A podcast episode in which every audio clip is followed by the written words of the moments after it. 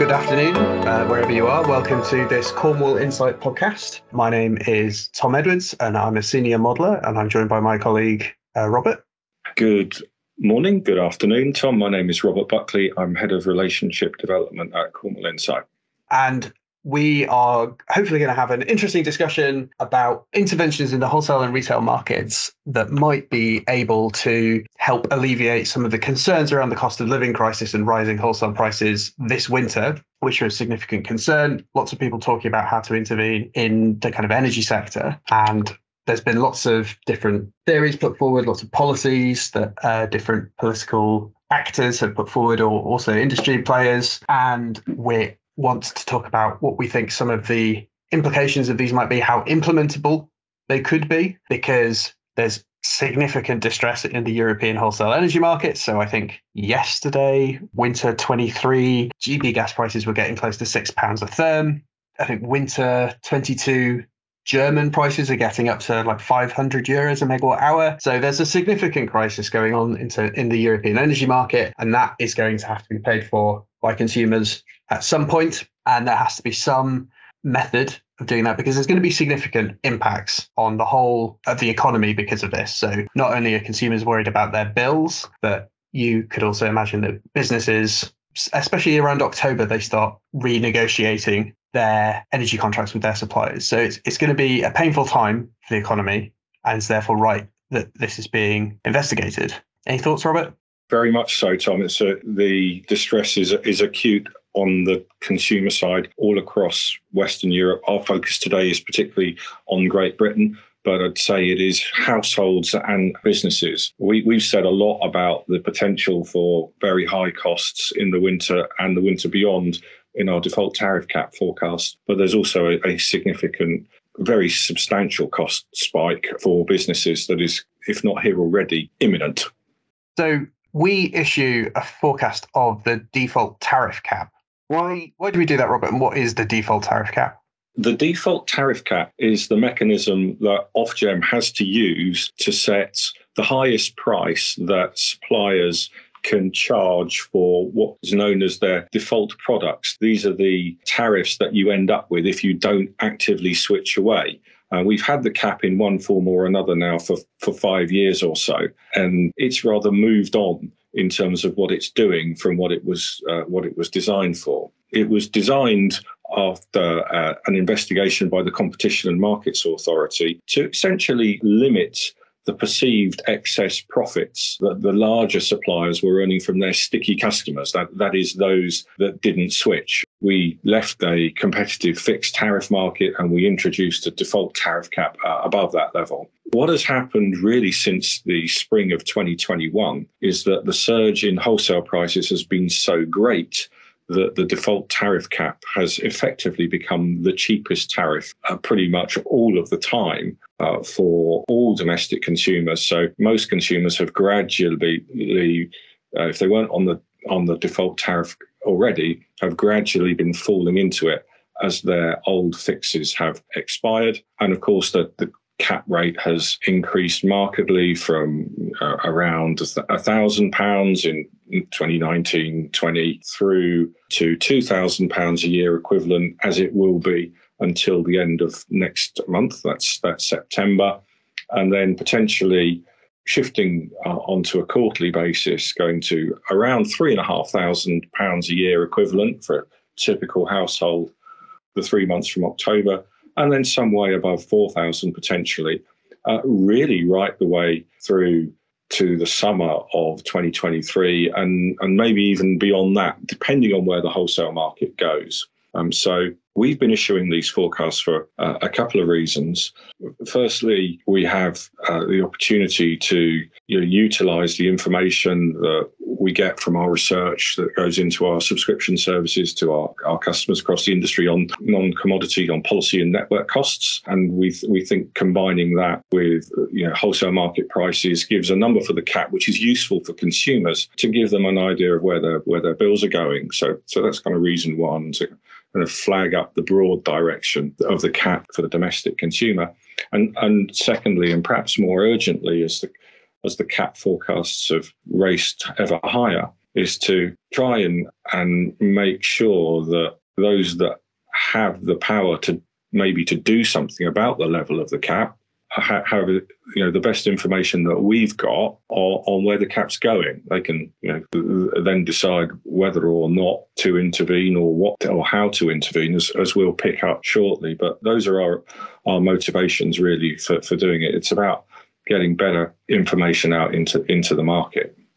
So the cap was introduced because competition was imperfect. So what extent is the problem that we're concerned about now an, an artifact of the retail market because the retail market isn't working, or is it because factors outside the retail market are driving the prices up? Is it purely a wholesale market it, issue? It, really, really, it, it, it is. I mean, the, the, extremes of the problem are because the wholesale market, as as you were saying, Tom, has has gone up by a factor of ten with with the kind of numbers that, that you were were quoting for winter GB gas and and winter uh, German power, and and any pricing mechanism would struggle to to cope with that. The, the fact that we've created this default tap tariff mechanism, which is shorthand now for the the price for really all uh, domestic consumers, uh, has has has really forced the cap into a position to which it was never really meant to be. It, it was it was meant to be a, a, safety net primarily for those that struggle to engage with the market, and now it's it's become a, a catch-all for all domestic consumers. One of the big kind of success stories of the last 10 years has been the amount of renewable generation coming onto the system. And if the wholesale market price has gone so high, you know, if, if we're using so much renewable electricity, why is the price still gas related? Why, why are gas and power so closely linked? Why is this a crisis of um, price? Yeah, it's it's it's a crisis of market design, and and, and I know in a little bit you're going to you're going to talk about options for change in a, in a maybe in a in a little bit more detail. But the wholesale market design that we have at the moment.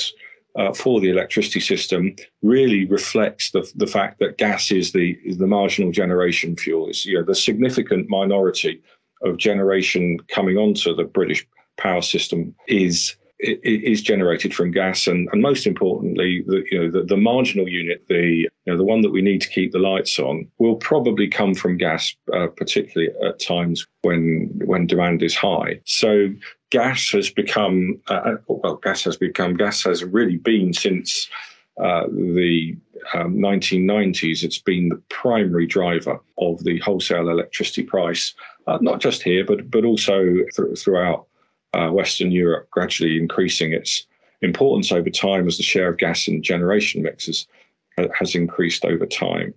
Um, so a gas price crisis has become a power price crisis. Um, and obviously, with, with people needing both fuels to light and heat their homes, uh, the, the effect has been compounded.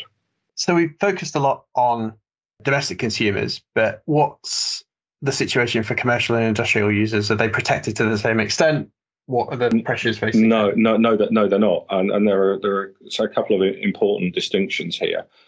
Firstly, the the cap does not apply to commercial uh, and industrial users, and secondly, a point that perhaps isn't as appreciated is that in the business market there is no obligation for a supplier to provide a contract to a consuming business.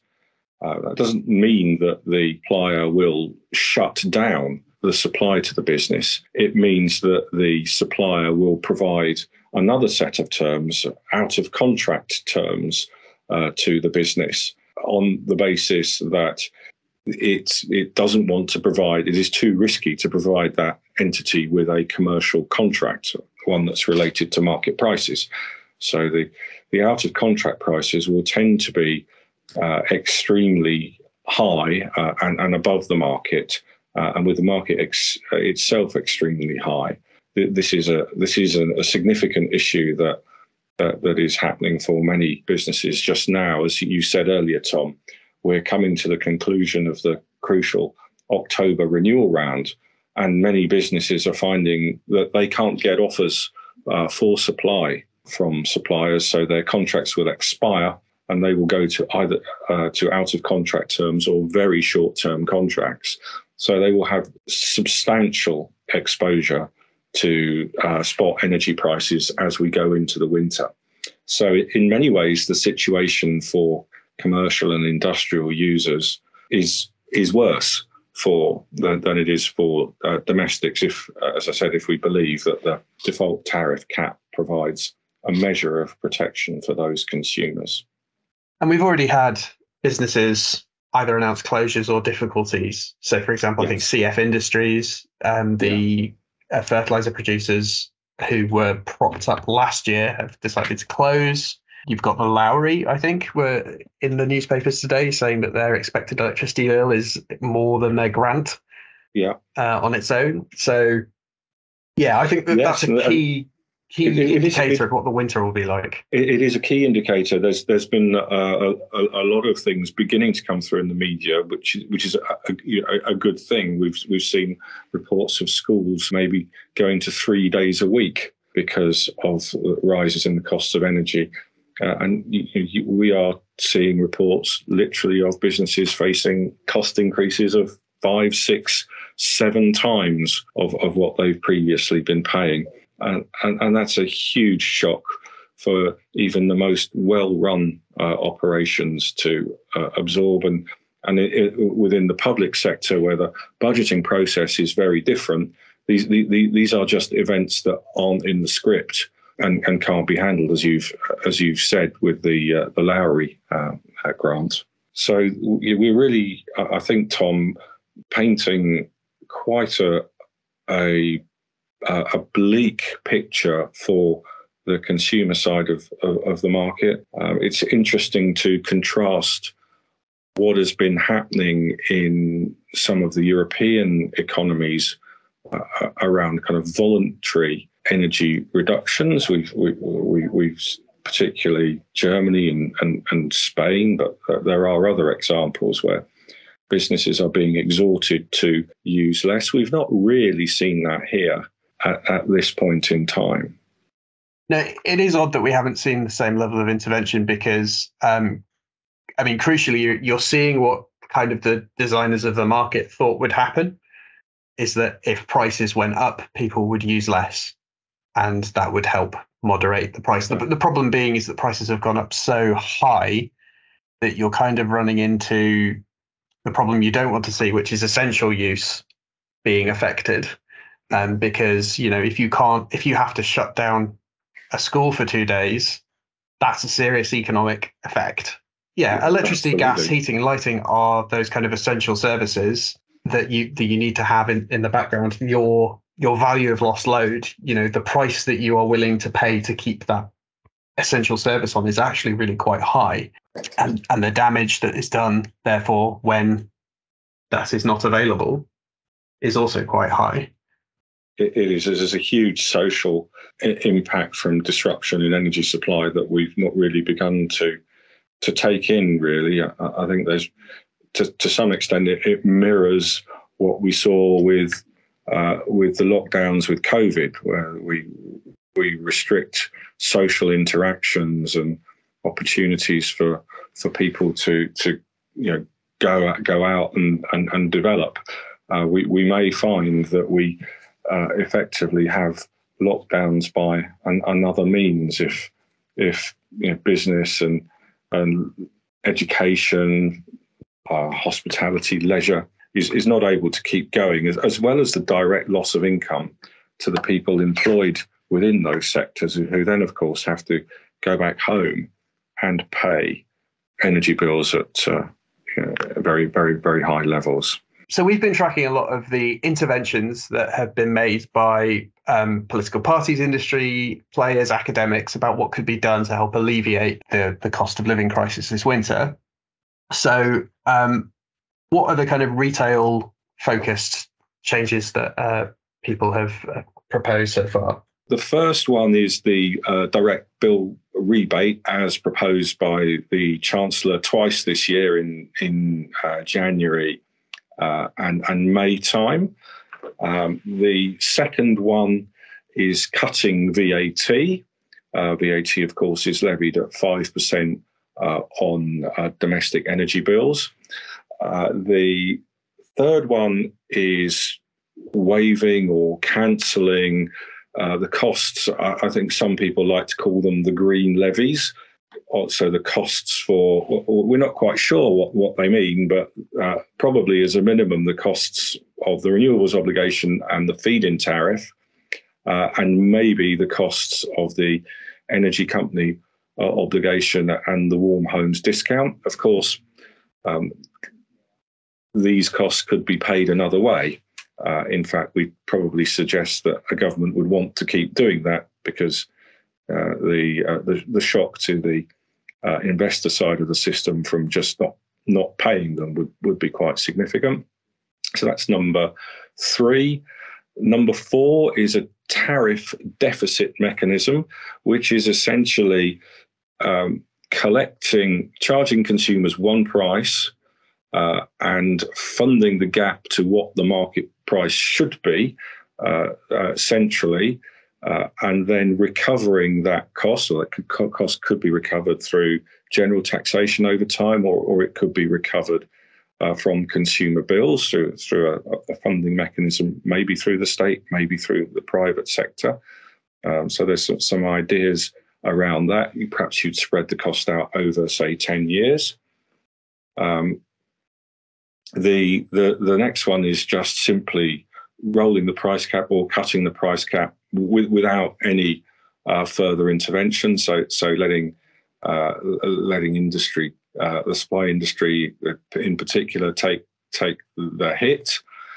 Uh, and then there's a couple of variants of nationalisation. Uh, the first is the complete transfer of the energy retail businesses onto the state balance sheet, um, kind of like a, a, mass bulb takeover, although hopefully with a bit more hedging.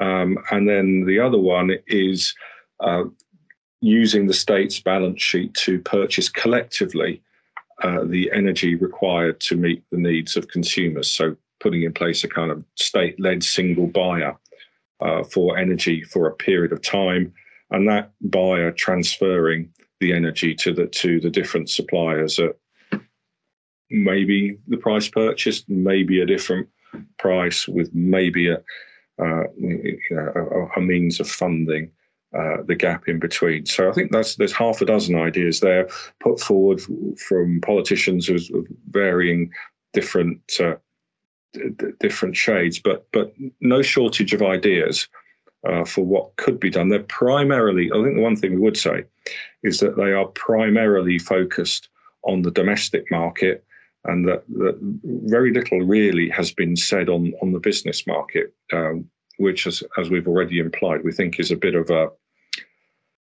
uh, is a bit of a gap. Yeah. So, which of those do you think is commensurate to the scale of the problem? Because some of them sound like much smaller or targeted interventions than others. Yeah, yeah, good, good, good question. So, so VAT is five percent. I, I, guess first thing to say is these are not all mutually exclusive. You you you can do one or more in, in combination. So, in rough orders of of magnitude, cutting the VAT is is about five percent of the bill. So if your bill is two grand, as it is at the moment, VAT for a typical user, VAT would be about a hundred pounds. Uh, from the numbers we've done, the uh, costs of waiving policy costs for renewables obligation feed-in tariff would be about a hundred pounds. Add a few more tens of pounds for the costs of the energy company obligation and the feed-in tariff. Uh, the CFD scheme is actually paying of the order of thirty pound a year uh, uh, to the consumer at the moment because the payments back from generators are above strike prices. We've seen the four hundred pound bill uh, rebate uh, uh, tabled earlier with the incremental measures for vulnerable consumers. Just as a, as, as, as a rule of thumb, there's about 29 million, give or take, um, households paying an electricity bill at the moment. So, you know, every thousand pounds uh, of relief uh, is give or take 30 billion. Uh, so, you know, if, if you're going to forestall an increase from 2,000 to to to four thousand. Uh, that's going to cost you the thick end of sixty billion pounds, which is more than over a year. Over a year. Yeah. So over if it was just the winter, for example, it would be thirty billion. And well, remember that gas consumption is heavily skewed to the winter, and that the actually the this is all relative, but the biggest increase has been in the price of gas. Yeah. Uh, so you'd probably be somewhere between 30 and, and 60 billion if you were to do that for for one winter. Of course, the, the question is, will one need to do that again for winters in the future? How long is this situation uh, um, going to, to last? You could um, fund that bill rebate through the tariff deficit mechanism and recover the costs over over a period of time. I think people are suggesting ten years. Um, uh, again, uh, that would have the effect of uh, getting the benefit now and getting the, the um, and spreading the cost out over over those years in the future. Kind of implicit in that one as well is the idea that this is a is a one-off thing uh, and that or two-off thing, and that we don't need to keep doing it. But tariff de- deficit mechanisms have been used elsewhere in in Europe um, uh, in in the past. Hopefully, that's given a bit of a thumbnail of, of some of the options that are open. People are also talking about things like social tariffs, um, but we see those as requiring more time uh, to to implement and and perhaps not being readyable for this uh, particular winter.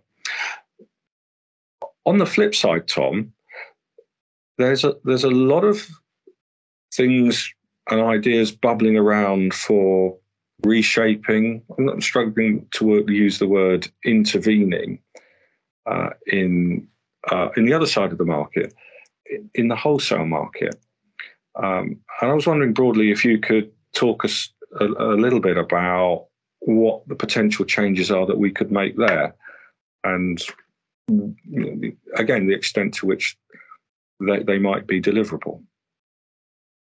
Yeah, so in a similar exercise, we've counted about four or five interventions, and we've done a, a blog as well on, on, some of them, so you can hear or read a bit more about them there. But um, because there's relatively little time to go and the wholesale market is very complicated, um, they're not kind of uh, lots of people talked about REMA, so the review of electricity market arrangements, but we put that to one side. It's got a different point. It's kind of designed. Uh, it's an uh, a review designed to look at what the market might be in 2035.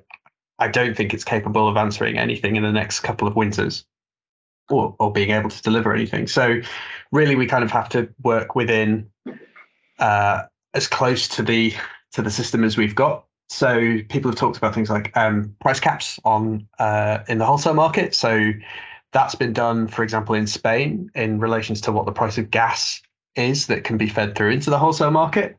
Uh, that could be achieved, but you'd have to be creating some sort of um, money go round where you know because the generators say for example if you cap the price of gas at two pound a therm but it's currently at four pound a therm you'd have to find some way for the people who paid four pounds a therm to make up the money on the two pounds that they've now lost out so yeah. you'd have to create some new system there one of the kind of more exciting ideas or i think more deliverable ideas is the idea of either a voluntary or mandatory move to um, cfds so that's a contracts for difference, which is a kind of existing scheme that um, allows uh, a long-term contract for power to be paid at a certain price. So um, it's currently done by competition. So an offshore wind farm says, I want to be paid £50 a megawatt hour for 15 years to provide power.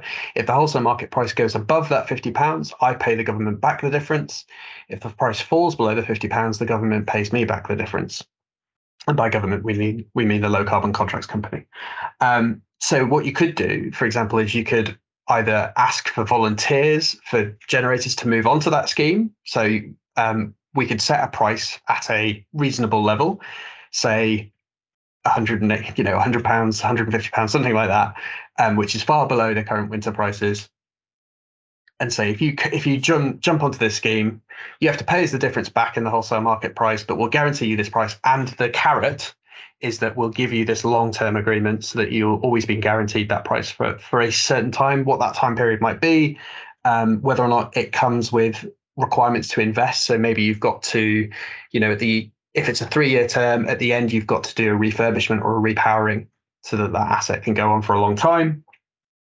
Um, or uh, yeah, you, you have to have some sort of um, kind of centralized buyer of that power. So it might be a way of kind of lowering the price. Those generators are now paying back the difference. Essentially, once you put them onto this CFD, they're then paying that back. You're insulating them from long-term changes in price, but you're also insulating consumers from very high prices right now. Um, so that that might be one uh, option that I feel is kind of because the CFD exists, so we might be able to do it. Um, another option could be um, removing the wholesale market and moving back to a kind of pool arrangement by focusing all of the activity down into the balancing mechanism, which is the kind of last hour dispatch system used by National Grid. But crucially, that system is based around a pay as bid system rather than a pay as clear. So every generator, when they put in, I want to be paid £50 and the next one puts in £60, if both of them run, one of them gets paid 50, the other one gets paid 60. Whereas in the wholesale market, everything, all the prices tend to converge around that marginal pay as clear, so the £60. Is, so if you is it yeah is it possible to change the pay as clear element to the imbalance calculation that's that, that's paid by those that are long or short? No, I I'm not. Uh, kind of, I suppose you could, but you'd have to work out how. Because if you've not been activated in the BM, what's your pay? What's your bid? That that kind of data isn't captured. You don't know.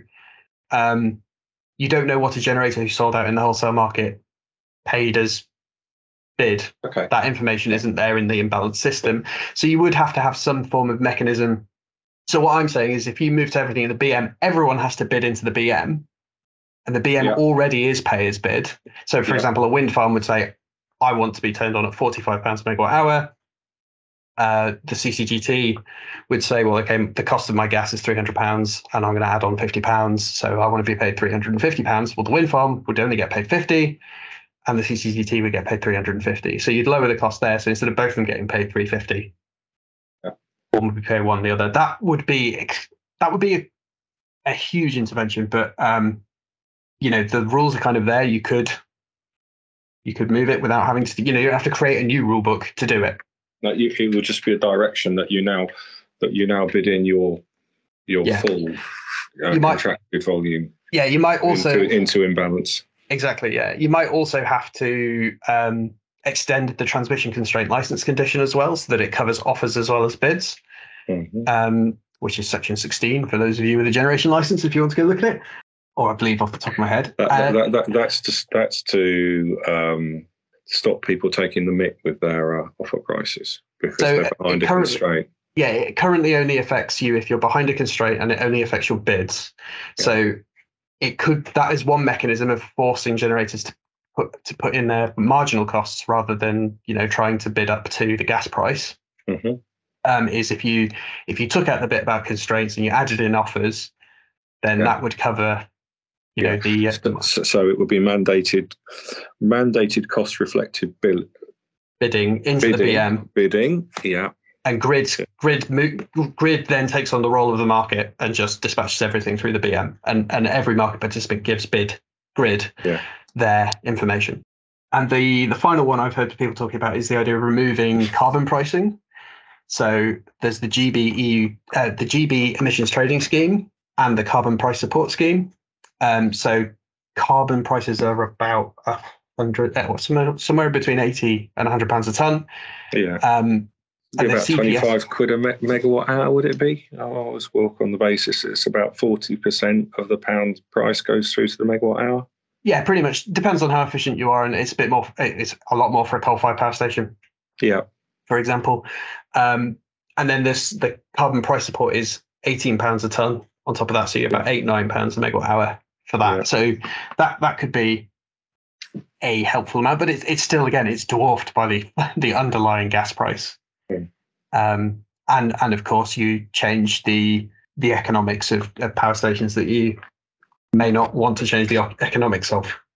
So yeah, there's quite a range of, of those, and, and there's different kind of levels of how much those would intervene. I guess you could also have, yeah, you could also have nationalisation again, like you had for retail retailers. You could take the generators on. But that would uh, probably be quite expensive at the moment. I, I, I would imagine. Yes, I'd imagine that um, it wouldn't be cheap. um, so when you when you're looking at these options, Tom, what, what factors do you think are important in assessing whether they could be effective?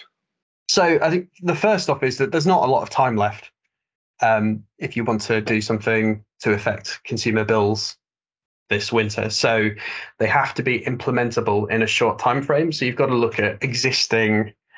You know, uh, we're not going to have time to do consultations and rewrite the rule books um, or change IT change IT systems in huge ways. And remember how much it costs to stand up the track and trace organization in the pandemic. If you're talking about um, creating a new market system, you're talking about a very similar IT spend um, because you're going to need to take lots of people and lots of equipment off from, whatever from, they're doing and from, get them to elsewhere. do this. Yeah. yeah. So there's there's a significant cost that comes with doing a brand new thing. So it should be red, it should be reasonably implementable in the time that we've got. So it should kind of rely on systems that are either already there, rules that are already there, and that you can tweak relatively effectively. So I think that's key is what can the, we do within the existing governance framework? Yeah, um, and not just governance, kind of IT systems as well, because yeah. there's only so many um, kind of IT professionals out there. The the industry has been involved in lots and lots and lots and lots and lots of change in the last three or four years there's IT teams that are kind of doing things. They're doing things like mandatory half hourly settlement. They're doing things like uh, new grid balancing services products. Um, they're doing customer system migrations. There's not that many people in the industry that aren't already doing something. Mm. Yeah. Um, so that that has to be factored into your your thinking of, of what needs to be done. Then it's the kind of the scale and the effectiveness of that response. So, for example, when you talked about VAT, it's not a huge amount of saving for, for what you get. It's also not a huge amount of effort either. So you might as well you, you could do it, but um, are you yeah. losing some money that Treasury might be able to use yeah. effectively elsewhere? Yeah, uh, was... uh, and then there's the unanticipated consequences. Yeah, how do you change the way people are bidding into the wholesale market or the way they operate their power stations or effectively i mean one of the great points of privatization is that by moving investment into the private sector you're not getting government distracted by investing in the energy industry there is a, there is a very fine line to be walked here uh, not there yeah uh, we, we have the ambition of a zero power system by 2035? Yeah, zero zero carbon power system by 2035. Yeah. So that implies that 50 gigawatts of offshore wind by 2050. Money need, needs to, to be spent. And all of that money, if, it, if it's spent on indigenous uh, power production, uh, reduces the need to import energy and and reduces what is already a significant strain on the on the balance of payments. Yeah. So yeah, we've we've set out a few options there, Tom, haven't we? There's there's there's no easy choices. They're, they're, they're, they're all difficult in their own way, um, and, and they all in their own way have been stimulated by looking at the do nothing option uh, uh, because the do nothing option appears to be even worse. Who knows what, what exactly where we will turn out. So the the the, the, the a good contribution to, to the default tariff cap will come from where the wholesale market goes from the end of uh, this month to the end of November. Um, so you know, it, it, it may be different to what it looks like now, uh, but then again, it may not. Um, but I, I, I, think in, in this podcast, I think Tom, we brought out that there is more to it than just intervening in the to to, to set a new domestic tariff.